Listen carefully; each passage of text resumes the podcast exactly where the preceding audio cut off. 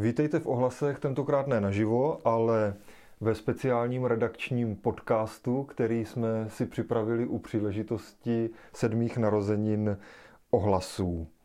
Eh, ty proběhly sice už na začátku února, eh, toto výročí, ale nám se podařilo sejít se v plné sestavě nejužších čtyř členů redakce až dnes. Já jsem Tomáš Trumpeš, je tady se mnou Nikol Halamásková, Marek Osouch a Tomáš Znamenáček. Jako první téma eh, našeho redakčního povídání o novinách jsme si zvolili to, jaký rok byl vlastně ten sedmý rok pro ohlasy, jaký rok to byl eh, z hlediska toho, co je pro nás přece jenom, nechci říct nejdůležitější, ale pořád dost důležité pro to, abychom mohli vůbec fungovat a to je eh, ekonomika a finanční fungování ohlasů. Takže Tomáši znamenáčku, jaký byl uplynulý rok pro ohlasy z tohoto pohledu. Ahoj a všechno nejlepší. Eh, Nemáme dortí. Příště. Vlastně byl to, podle mě to byl dobrý rok. Když to, hm, abych to nějak konkretizoval, tak eh, vlastně ohlasy fungovaly první roky své existence jako fyzická osoba a v roce 2019 na podzim jsme založili spolek, a takže vlastně teď zhruba máme za sebou, dejme tomu, první dva celý roky jako, jako spolek.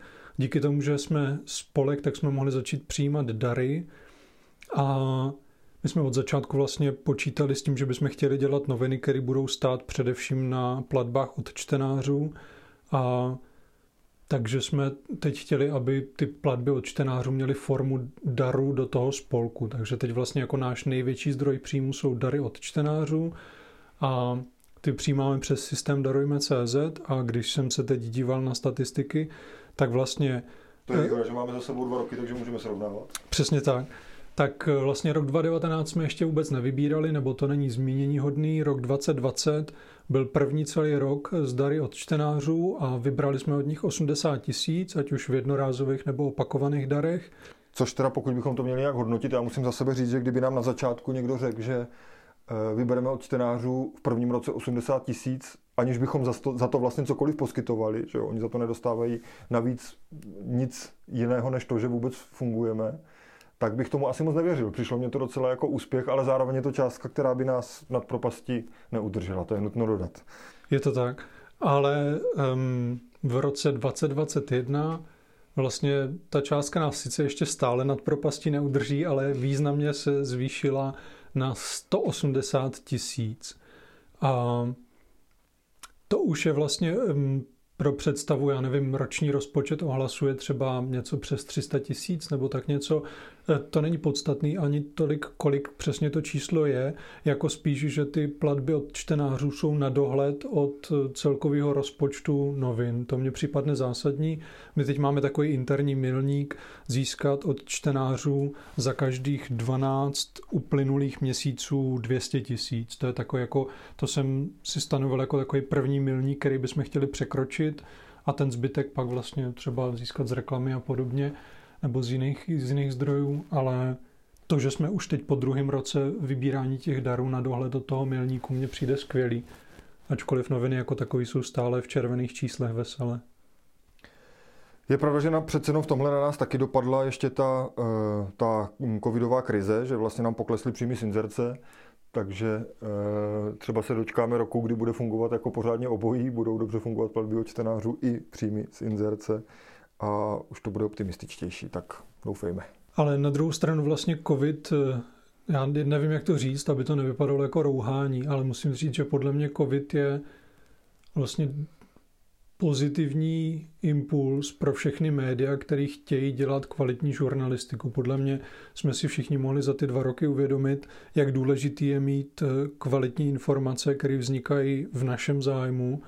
A tomhle myslím, že, že média, které stojí na platbách od čtenářů, tak mají dobrou pozici a ten COVID je dobrý argument pro tady ty média, takže i tohle pro nás vlastně je v něčem dobrý, jakkoliv celkově ne.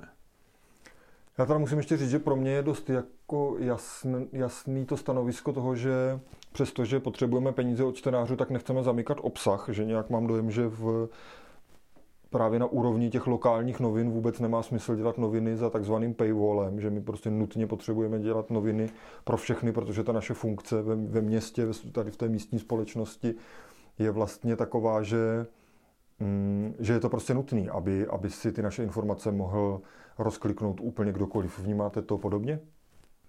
Já jednoznačně, protože Budeme tady mít jedině potom radniční zpravodaj, který chodí každému a potom tady máme dvě, tři tiskoviny, které už jsou placeny nebo někomu chodí zdarma, ale ne, nelze to považovat eh, za nějakou kvalitní žurnalistiku, ale prostě noviny, které tvoří pár lidí a nějakým způsobem to není kvalitně, kvalitně vystavěn, vystavěný texty a vystavěný články. Nějaká kriti- nedá se tam mluvit o nějaké kritické reflexi a kritické žurnalistice v tom v daném slova smyslu, jak si myslím, že se snažíme dělat my.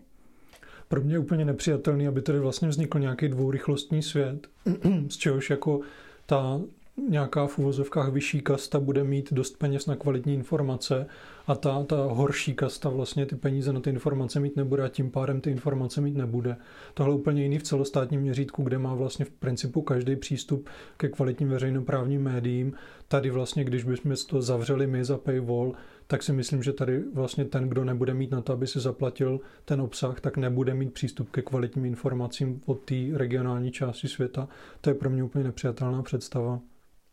Tak výborně, posouváme se k dalšímu tématu, které bychom dneska chtěli probrat. Jedna z důležitých událostí loňského roku, nebo uplynulého roku pro, eh, pro ohlasy byl příchod Nikol do redakce naší, do takového toho našeho nejužšího redakčního kruhu, který teda tvoříme teď my čtyři. A já jsem si na tebe, Nikol, připravil zákeřnou otázku na začátek. Jak jsi vlastně vnímala ohlasy předtím, než s náma začala spolupracovat? Jo, to je docela vtipný. Uh, nebo vtipný to úplně není. Spíš uh, je to taky jako... Jak se to vezme? Ne, já jsem z toho měla respekt, protože... Nebo z vás jsem měla respekt hlavně, jo? My jsme taky chtěli mít z toho respekt. ne, já si to pamatuju... Jako vím, že to existovalo, zároveň pro mě, já jsem byla jako hrozný ignorant vlastně na Gimplu, jo? Takže jakoby já jsem četla jenom, když se mi to fakt jako bezprostředně týkalo. A to, co se mě bezprostředně týkalo v té době, prostě byli jako uh, kluci a to, co si koupím za sukni a tady tyhle ty věci. Nebo jakože nechci to úplně takhle zahčovat, ale trošku to tak jako bylo, jo. A pak moje, jako moje první zkušenost s ohlasama, to ani nevím, jestli si pamatujete, já se to strašně stydím. No já jsem psal recenzi na divadelní představení na Gimplu, ve kterém zhrál. Jo, to vím. Tak to, a... to tě mohlo zajímat, ne? Jo, to mě zajímalo, to jsem si, to jsem si četl, říkal jsem si, oh, jsem novinář, dopory. Ale úplně poprvé to bylo, když probíhala anketa k Hale na července.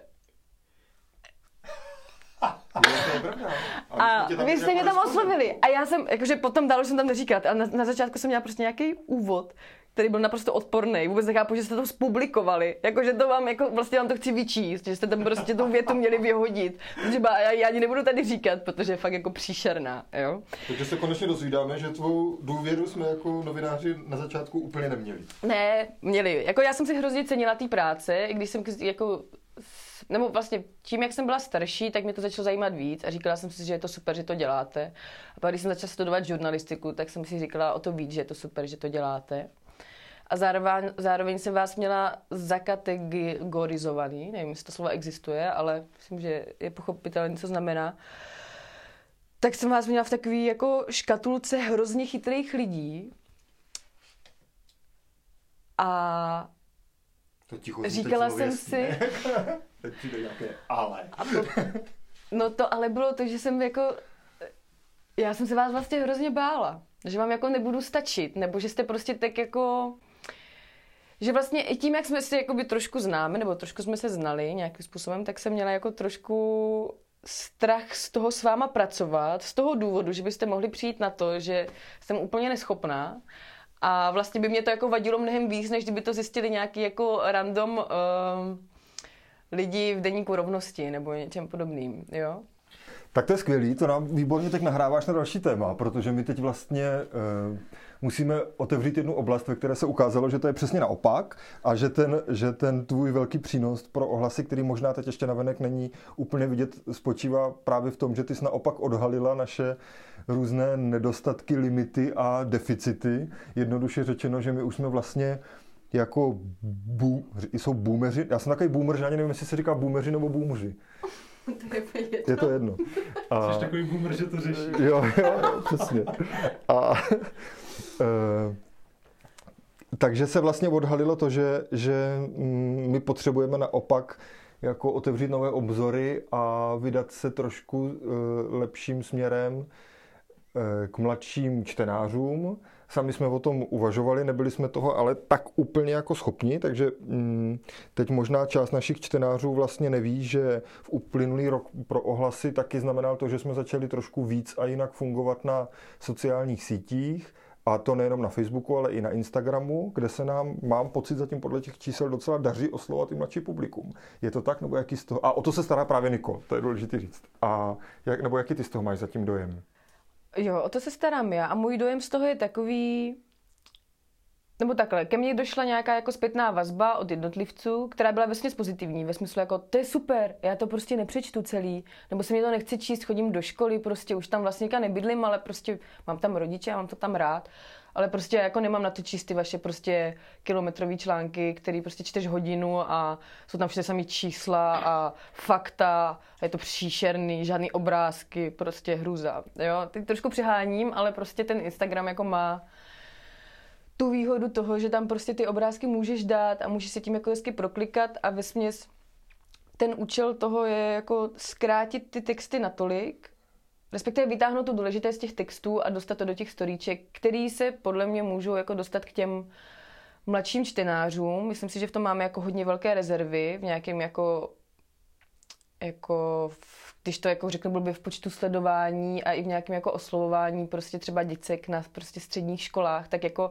pro ně si myslím, že to jako je věc, kterou oni si jako prostě odeberou a můžou si ji pak prokliknout a říct si, o, tady prostě budeme mít nový obchodák, dobrý, nebo něco podobného, nebo, nebo, novou, nebo novou halu, nebo tak.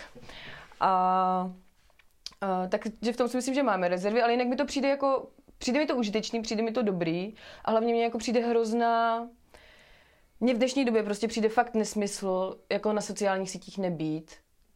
Proto, nebo i jako noviny, nebo jako organizace, prostě jako, jako i různý nadace, mně to prostě přijde, mně přijde, že jako pokud máš nějakou jakoby identitu v dnešním světě, jakoby chceš mít, tak ji jako potřebuješ mít i v tom virtuálním světě a součástí toho virtuálního světa, jakoby podle mě, ať chcem nebo nechcem, jsou prostě teďka i sociální sítě, takže prostě potřebujeme Facebooky a Instagramy a já to tak vnímám i kvůli tomu, že třeba když jsem nastoupila na žurnu, tak jakoby jedna z prvních otázek, co nám položili, myslím, že to tenkrát byla i paní uh, Lenka Vašková Císařová, tak uh, ona se nás ptala, kdo z nás prostě regulárně sleduje nějaký média a kdo z nás je konzumuje přes jako sociální sítě.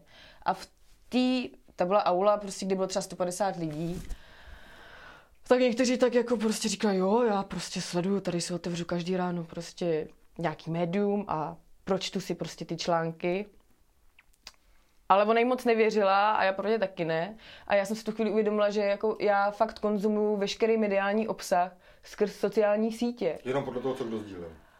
Víceméně ano, podle toho, co kdo sdílel a podle toho, co já jakoby odebírám protože samozřejmě jde... Co sdílela přímo ta média. Co sdílela přímo ta média, ale že vlastně jako já už jako nedělám to, že bych si prostě zadala málo kdy, jo, vyloženě, když něco hledám, prostě tak to není jako, že bych, prostě ty sociální sítě jako jsou třeba v mém životě tak jako by všudy přítomný, že jako pro mě uh, je úplně automatický prostě jakoby vlastně sledovat si ten třeba plácnout ten i rozhlas tam a prokliknout si to a dostat se, dostat se jako na to skrz ty média, než prostě otevřít si, prohlížet, namačkat si tam i rozhlas a pak si to prostě projíždět jako Uh-huh. Jako dál, no. Teď nevím, jestli to můžu říkat takový názvy. Jo, já jsem, já jsem teď hrozně, to rozhodně, já jsem teď akorát hrozně smutný, že jsem ještě ten ročník, co otvírá prohlížeč a píše tam i rozhlas. já taky. Já taky. Upřímnou soustrast, kluci. Ale to mě vede jako k jedný, jako já si myslím, že my samozřejmě jsme se sociálními sítěma pracovali předtím, zase takový trogloditi nejsme, ale ale... Pak s tím Instačem to bylo takový Tak trochu trogloditi jsme. vlastně založili kvůli uši, díky uši. Ale... Díky tobě. Eh, co jsem chtěl říct je, že vlastně tady jeden, jako jedna věc je uh, používat ty sociální sítě jako zdroj návštěvnosti na ten web, čili vlastně používat to jenom jako distribuční kanál pro ten náš primární obsah. To si myslím, že jsme jakž tak dělali, ale podle mě vlastně je tady mnohem důležitější kvalitativní posun v té práci s těma sítěma, který myslím, že se nám tak začínáme o něm reálně mluvit teprve až jako díky tobě, nebo se to tak nějak jako sešlo. A to je používat ty sociální sítě jako, jako přímou komunikační platformu, nejenom jako sítě, jako ve smyslu nazdílím článek na Facebook a kdo chce nějak jako tak si musí prokliknout a přečíst si ho, ale myslím, že ty sociální sítě nás jako přirozeně vedou k tomu, že musíme produkovat taky nějaký mělčí obsah, mimo ty naše prostě eh, sáhodlouhý články, který nikdo nečte, tak eh, že potřebujeme produkovat něco, něco nasekanějšího na menší kousky, něco stravitelnějšího.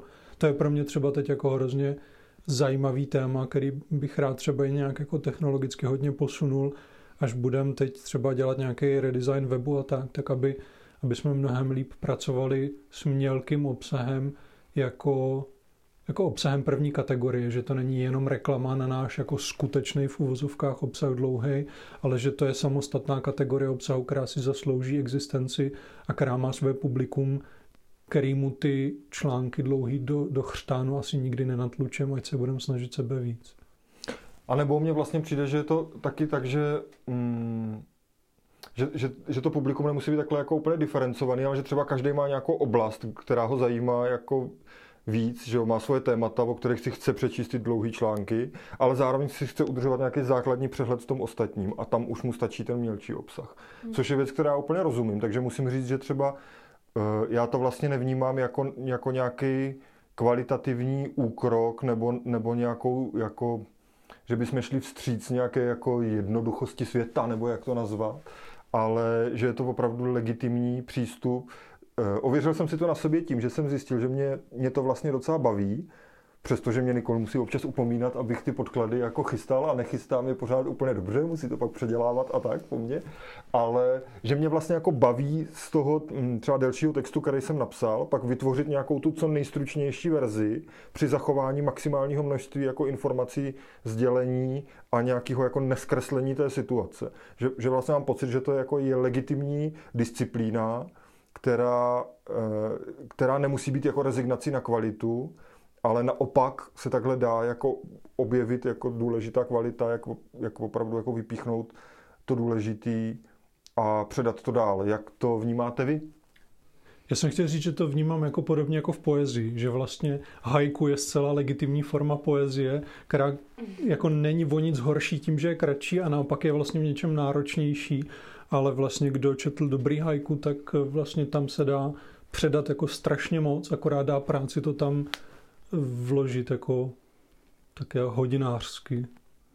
Jako určitě ty storička za mě jsou super, protože je to rychlý a plno prostě mladých lidí to tak dělá, že si projde ty storička. Ale už nevím, asi taky generace to těch boomerů, jestli těch storiček tam může být 20, 10, nebo prostě to se chci i sám zeptat, prostě u, který, u kterého se zastavit, protože bychom toho tam klidně za ten den mohli nasekat klidně to více. Na, to je na pováženou, jako momentální zkušenost. Já jsem byla celkem překvapená, že jsem jako popravdě čekala to, že my tam máme, že vždycky to, to úvodní s tou fotkou, teďka vlastně se to znovu rozjelo, ty storíčka po tý, jako tím, že eh, Instagram, Instagram přidal možnost přidat odkaz do toho stories, takže člověk se opravdu může prokliknout na ten článek a může to v tuhle chvíli fungovat jako ta reklama.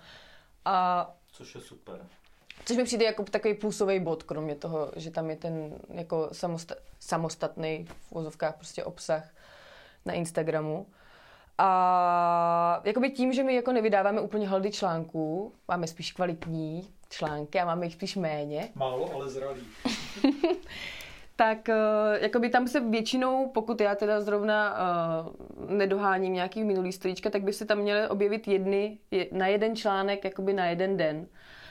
A u toho počtu překvapilo mě opravdu, že i když tam byl fakt jako velký počet třeba z nějakého jako rozhovoru, což u těch rozhovorů je takový jako trošku na, na povážno, jestli má vůbec smysl to dělat, ale jakoby ta čtenost těch storíček, protože tam je možný si rozkliknout, jakoby kdo si to zobrazil a je tam nějaký prostě algoritmus na to, jakoby, aby na, mm, moment, na to, aby jako mm, to zobrazení se tam jako ukázalo, jako že tam je tak to klesalo po strašně malých číslech, jo? že prostě to klesalo třeba po pěti lidech dolů mm-hmm. od toho původního, takže prostě jako by si začal na něčem a skončil si fakt jako, pokud jich tam bylo šest, tak si prostě skončil na o 30 méně lidech, než na kterých si začal, ale občas to jako fakt jde dolů jako po jednom, jo.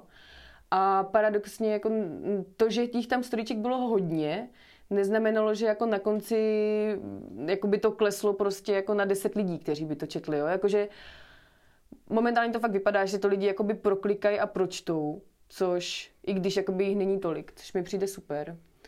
No. A cítíme a... tam rezervy a cítíme je vlastně obecně i do budoucna vůbec jako v práci s mladším publikem a s nějakým stručnějším obsahem. Třeba tady mi někdo říkal, že to furt šíleně dlouhý. Jo? Ty, ty někdo, že jsou šíleně dlouhý, je tak jakoby skrz to, že ty to jakoby nepro, jako dobrý, ty to musíš podržet, to je jedna věc, ale že jsou jako dlouhý, že tam je těch informací pořád hodně, jo. Mm-hmm. Ale to prostě, já vlastně jako nemám na to úplně, vlastně si myslím, že takhle mi to přijde v pohodě, i když zároveň některé věci by šly zkrátit jako víc, třeba teďka s tím rozpočtem to tak bylo, že vlastně jsem jakoby to zkrátila na polovinu a myslím si, že a já jsem měl pocit, že nic podstatného nechybí. No, že jsem to tak měl udělat už já, akorát jsem toho nebyl schopen. No. Já si myslím, no. že to je jako základní problém je v tom, že my to teď děláme tak, že vlastně jako vybíráme ty věty z toho existujícího textu, který možná teda nějak jako krátíme pak do těch storíček, ale to vždycky jako adaptujeme nějaký obsah pro nějakou formu, pro kterou nebyl původně myšlený. Podle mě by bylo super, kdyby si člověk jako zamýšlel, zamyslel nad tím tématem, nad tím článkem a někde bokem na čistý papír si jako vypsal pár základních fakt, ale jinou větou než tou, kterou použil v článku. Hmm. Ale pak už je to samozřejmě otázka nějakých redakčních kapacit. Hmm. Které jsou skromné. Hmm. A nebo prostě z toho, když se něco děje, když je prostě, jsou nějaké stručné zprávy, nebo máme stručné zprávy, ale nedokážeme teďka distribuovat nějakou dobrou formou.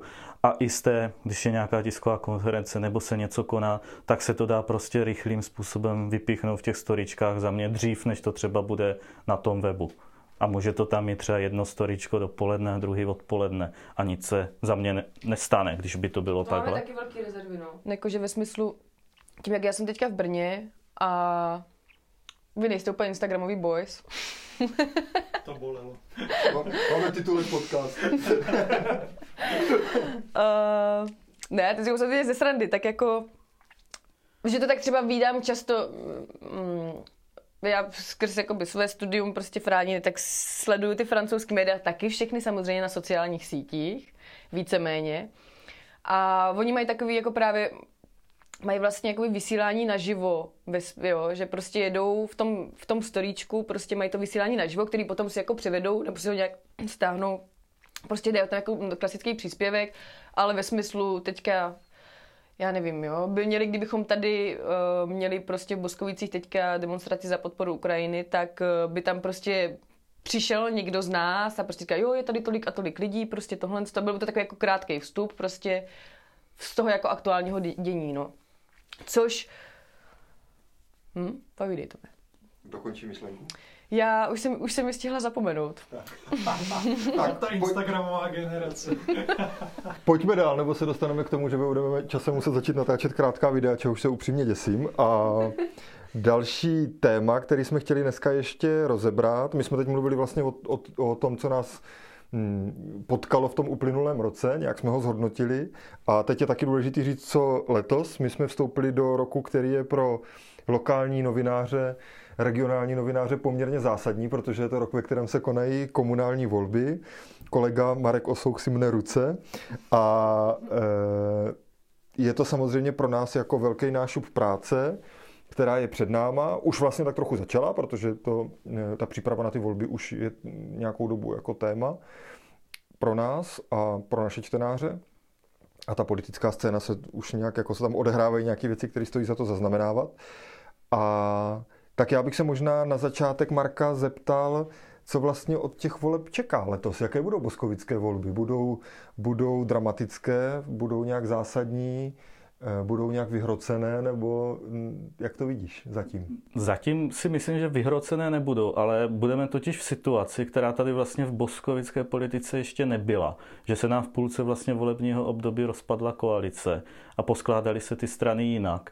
Takže tady nemáme čtyřletou opozici a čtyřletou koalici, ale ty strany se nějak promíchaly a nemůžou se proti sobě tak vymezovat a mají každá tak trošku se říká máslo na hlavě, nebo bude mít za něco odpovědnost, každá i ta opoziční. A nebo ti, co jsou v opozici s celou dobu, což jsou Piráti, tak se nějak ne, prostě neprojevují. A já nečekám, nečekám nějakou zásadní jako dramatickou událost nebo nějaký vyhrocený spory, který by tam mohli nějakým způsobem jako, jako být v té volební kampani spíš takovou poklidnější a která může být ještě více poklidnější, pokud současný starosta, který to ještě neřekl, bude nebo nebude kandidovat.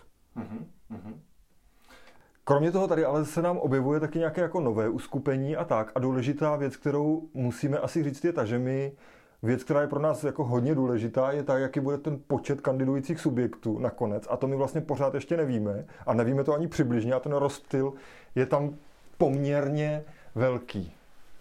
To ano, je, pohybujeme se od nějakých čísel 8-7 stran do nějakých až 15, eh, což ale i když kdybych to takhle rozdělili, těch 15 stran, tak to je, tak ty strany to prostě nedají. Máme tady 27 zastupitelů, což je i na eh, město velikosti Boskovic jako nadmíra zastupitelů. Na Jižní Moravě to má jako srovnatelně jenom Kijov. Pro srovnání třeba Blansko, který je dvakrát větší, má méně zastupitelů i méně radních, takže je jich tady opravdu hodně. A nedali by prostě, když si to spočítáme 15x27, tak to už jsme na kolika? Na 150 lidech nebo ještě, ještě víc vlastně. Hmm. Hmm. Což si myslím, že tady tolik lidí prostě, zvlášť nějaký ty menší strany, které si možná na něco myslí, že něco se staví jako trikolora, tak to prostě nedají. Hmm. Takže čeká, že se, že se ten počet bude spíš jako snižovat směrem dolů? Bude se to snižovat a nejen tím, ale i tím, že určitě, a je to vidět prostě i v té celostátní politice, že je tlak na tu komunální, aby se po vzoru celostátních koalic prostě spojovali jako spolu a zvlášť teda koalice spolu, Piráti a starostové, asi po té zkušenosti tolik ne. Hmm. Já musím, musím přiznat, že jsem součástí tady toho tlaku na koalice, protože kudy chodím, tudy, jako kdykoliv potkám nějakého komunálního politika, jak mu říkám, aby uzavřel s někým koalici, protože představa, že budeme natáčet vlastně nějakých 15 předvolebních rozhovorů, mě dohání úplně k šílenství. Je to tak, pro nás by to bylo samozřejmě nejlepší. Co nejvíc koalic a co nejvíc malých stran, které to nakonec vzdají a kandidovat nebudou. Tím my budeme mít práce, ale tak my tu práci máme samozřejmě rádi, ale je fakt, že natáčet 15 předvolebních rozhovorů by pro nás bylo asi hodně náročné. To jsme se bavili jako o těch takových organizačních věcech kolem té politiky teďka, ale co téma? Jaké cítíte téma tady těch, jaký bude téma tady těch eh, komunálních nastávajících voleb? Já, já rovnou pojmenu toho slona v místnosti, kterým je sportovní hala. Hmm. Myslím, že toto jsou třetí volby, ve kterých řešíme sportovní halu. Minimálně, no. Jako při nejmenším je to základní, jako samozřejmě jo. o ty... Jako Třetí, kdy je to opravdu jako jo, jo, jo, jo, jo, jo, jo. No. Hmm. Že já jsem si pouštěl některé rozhovory, které jsme dělali v roce 2014 hmm. a v, v roce 2018 a vlastně úplně jsem se chytal za hlavu, že, že teď budeme v srpnu nebo v září opět se bavit s komunálními politikama o sportovní hale to mám chuť prostě vzít, kop, já nevím, lopatu a začít někde kopat nějakou vlastní sportovní halu, abych se toho tématu už konečně zbavil. No a právě to si myslím, že bude taky chyba ze strany politiku, pokud to téma budou nějak razantně prezentovat, protože ti lidi už tím budou unavení. Že oni si myslím, že politici, a zatím aspoň nevidím, že nepřichází s nějakým novým tématem, který by prostě těm lidem nabídli. Protože si myslím, že téma sportovní haly po těch minimálně třech volebních obdobích, ale vlastně e, táhnoucí se asi od roku 2004 už jsou totálně unavení a znavení a pokud tady bude nějaká politická reprezentace opět slibovat, že oni tu halu postaví, tak jim to nikdo věřit nebude a pokud, pokud si nějakým způsobem na to postaví tou kampaň. Jako pokud chce někdo uspět, nějakým způsobem musí vytáhnout nějaký jiný téma, ale zatím je nevidím. Mm-hmm. To je zajímavý. E, já teda jsem chtěl říct ještě eh, jednu věc k tomu, a to je to, že vlastně na rozdíl od Marka to jako čekám, že ta kampaň bude jako vyhrocenější. Že si myslím, že to ještě přijde ale když jsme chystali třeba ten materiál rok do voleb, tak mě překvapilo, že tam hodně politiků zmiňovalo jako téma voleb eh, nemocnici a její osud, Což já právě třeba jako téma voleb vůbec nevidím, protože tam trochu očekávám, že všechny ty strany budou říkat to samý. Že všichni budou prostě tlačit to, ten převod na kraj, všichni s ním budou souhlasit a vlastně tam nepovede žádná štěpící linie a tím pádem to nebude téma voleb, protože prostě já jako volič si nebudu moct vybrat jako na základě tady tohohle tématu, koho mám volit. Zatímco u té haly, přestože jsou z toho lidi jako unavení, tak si myslím, že tam máme teda zaděláno na slušný jako štěpící moment tady těchto voleb, že se ty, že se ty strany budou muset jasně postavit k tomu, jestli ta varianta, kterou připravuje současný vedení města, je pro ně akceptovatelná nebo ne. A tam se nám opravdu můžou jako vyhrotit proti sobě dva jasný tábory. Ale to, to neříkám, to samozřejmě ano. Já jsem, když jsem mluvil na začátku o těch stranách, tak jsem pominul samozřejmě nějaký ty nový uskupení, které do toho můžou zasáhnout, ale o těch zatím nevíme nic a nevíme, s jakou razanci do toho půjdou. Proto jsem mluvil o tom, že to dramaticky zatím nečekám v tuto chvíli. Ale určitě u té haly to bude dramatické, tam se to bude asi hodně dramaticky jako ten spor nebo štěpit se to hodně ale pokud nepřijdou strany s nějakým novým tématem, něčím novým, tak ty voliče zkrátka za mě nezískají nebo nemají na čem získat. Já jako volič třeba bych si asi dokázal představit, rozumím tomu, že je těžký prodat to téma po třetí, ale vlastně dovedu si asi představit, že bych třeba chtěl to hodit někomu, kdo to téma trochu povotočí a vlastně řekne, Hele, investiční procesy v tomhle městě evidentně nefungují úplně dobře, když se vlastně třetí jako volební období už bavíme o sportovní hale, takhle jako velkým tématu. Takže bych si dokázal představit, že to téma někdo prodá jako, jako investice, že, že dáme dohromady ten proces, aby byl jako standardizovanější, transparentnější, systémovější a na základě toho, aby jsme opravdu byli schopni dotáhnout ty, ty velké stavby za hm, nějaký dohledný období. S tím souhlasím, protože když to někdo tímto způsobem pootočí a postaví to na nějakým tématu rozvoje města nebo něčím takovém, tak samozřejmě ano, ale když si prostě jenom do volebního programu jako svý hlavní heslo dá postavíme sportovní halu, tak, tak je prostě odepsaný za mě. Hmm. Což je teď mimochodem teda věc, na kterou my budeme vlastně čekat, ještě před tím, že jsme mluvili o těch předvolebních rozhovorech, ale to je vlastně až takový jako finále té kampaně. První věc, na kterou teď budeme čekat, budou programy nebo sestavení kandidátek a poté programy politických stran, kde teda eh, se ukáže nejenom to, co chcou, ale vůbec pro mě vždycky důležitý signál nejenom to, co konkrétně chcou, ale vůbec to, jakou si dají práci s tím programem. Jak, jak prostě, chcou. jestli vůbec něco chcou a dokážou to nějak pořádně rozpracovat a vysvětlit. Tak na to jsem zvědavý. Ale tak, aby jsme se přece jenom nezasekali na debatě o politice, tak já bych tady tohle téma už asi uzavřel.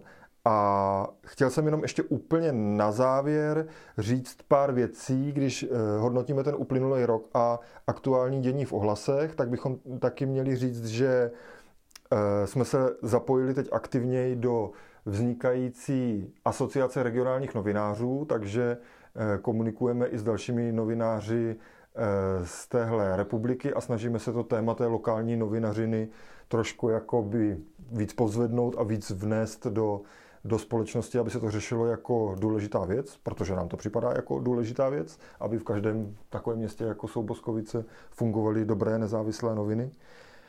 A další věc, kterou bychom měli zmínit, je ta, že mm, jsme taky e, trošku oživili věc, kterou jsme chtěli dělat už vlastně od začátku, a to je to, že bychom občas vydali nějakou knihu.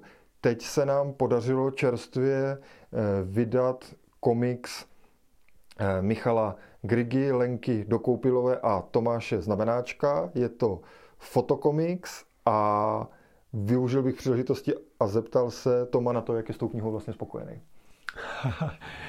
Já jsem já jsem hlavně spokojený, že se nám ten proces podařilo dotáhnout, že vlastně musím říct, že vydávat knihu v amatérských podmínkách je strašně náročný proces a ne kvůli tomu, že třeba chybí peníze nebo, nebo že chybí ty zkušenosti, spíš kvůli tomu, že jak se to šudlá různě po večerech nebo jak je čas, takže se ten proces může úplně strašlivě roztáhnout a je hrozně těžký ho dotlačit do konce. A vlastně člověk v tom má uloženou nějakou hromadu energie, která se zase jako uvolní na zpátek, až když se to vydá. A když se to dlouho nevydá, tak vlastně ta energie tam jako mizí a nevrací se. A pro mě teď vlastně nastal ten okamžik, kdy došlo k tomu výbuchu a který nějak jako tu energii vrací zpátky do oběhu, tak to je pro mě hrozně příjemný. A teď to jako zní, jako že i kdybychom stvořili úplnou zrůdu, tak já vlastně budu spokojený a není to tak. Teď jsem ti zrovna chtěl říct, že jsi trochu jako politik, který mi utekl z otázky a musím ji zopakovat. A jak se ti teda líbí ta kniha? A, a líbí se mi moc. Jsem, jsem hrozně rád, že, že takový jako základní dojem z toho, když to vezmu do ruky, tak si říkám, wow, to je prostě pěkná věc, to je pěkný artefakt. Eh, to je prostě věc, se kterou bych se chtěl jako mazlit v knihkupectví, tak eh, to je, to je ten žádoucí věm, který, který je do, jako určitě každý autor z té knihy chce mít. Tak to je výborný a zároveň nám to nahrává na úplně poslední věc a to je pozvání na křest té knihy, který se, a teď abych to nepopletl, bude konat 12. v sobotu 12. března od 16 hodin v prostoru. My jsme neměli e, příležitost e, udělat žádnou akci u příležitosti právě narozenin a výročí ohlasů, e, protože ta, ta pandemická situace tomu ještě neodpovídala. Takže vás tímto zdravíme v tomto podcastu. Děkujeme všem čtenářům a posluchačům za přízeň a pokud se chcete potkat osobně, tak ideální příležitost bude právě na tom křtu knihy, které, kterou jsme vydali. Takže moc díky a nashledanou. Moc krásný. Ještě nám posílejte penízky, přes darujme. Padíka měsíčně aspoň. to už, to už můžete vystřihnout.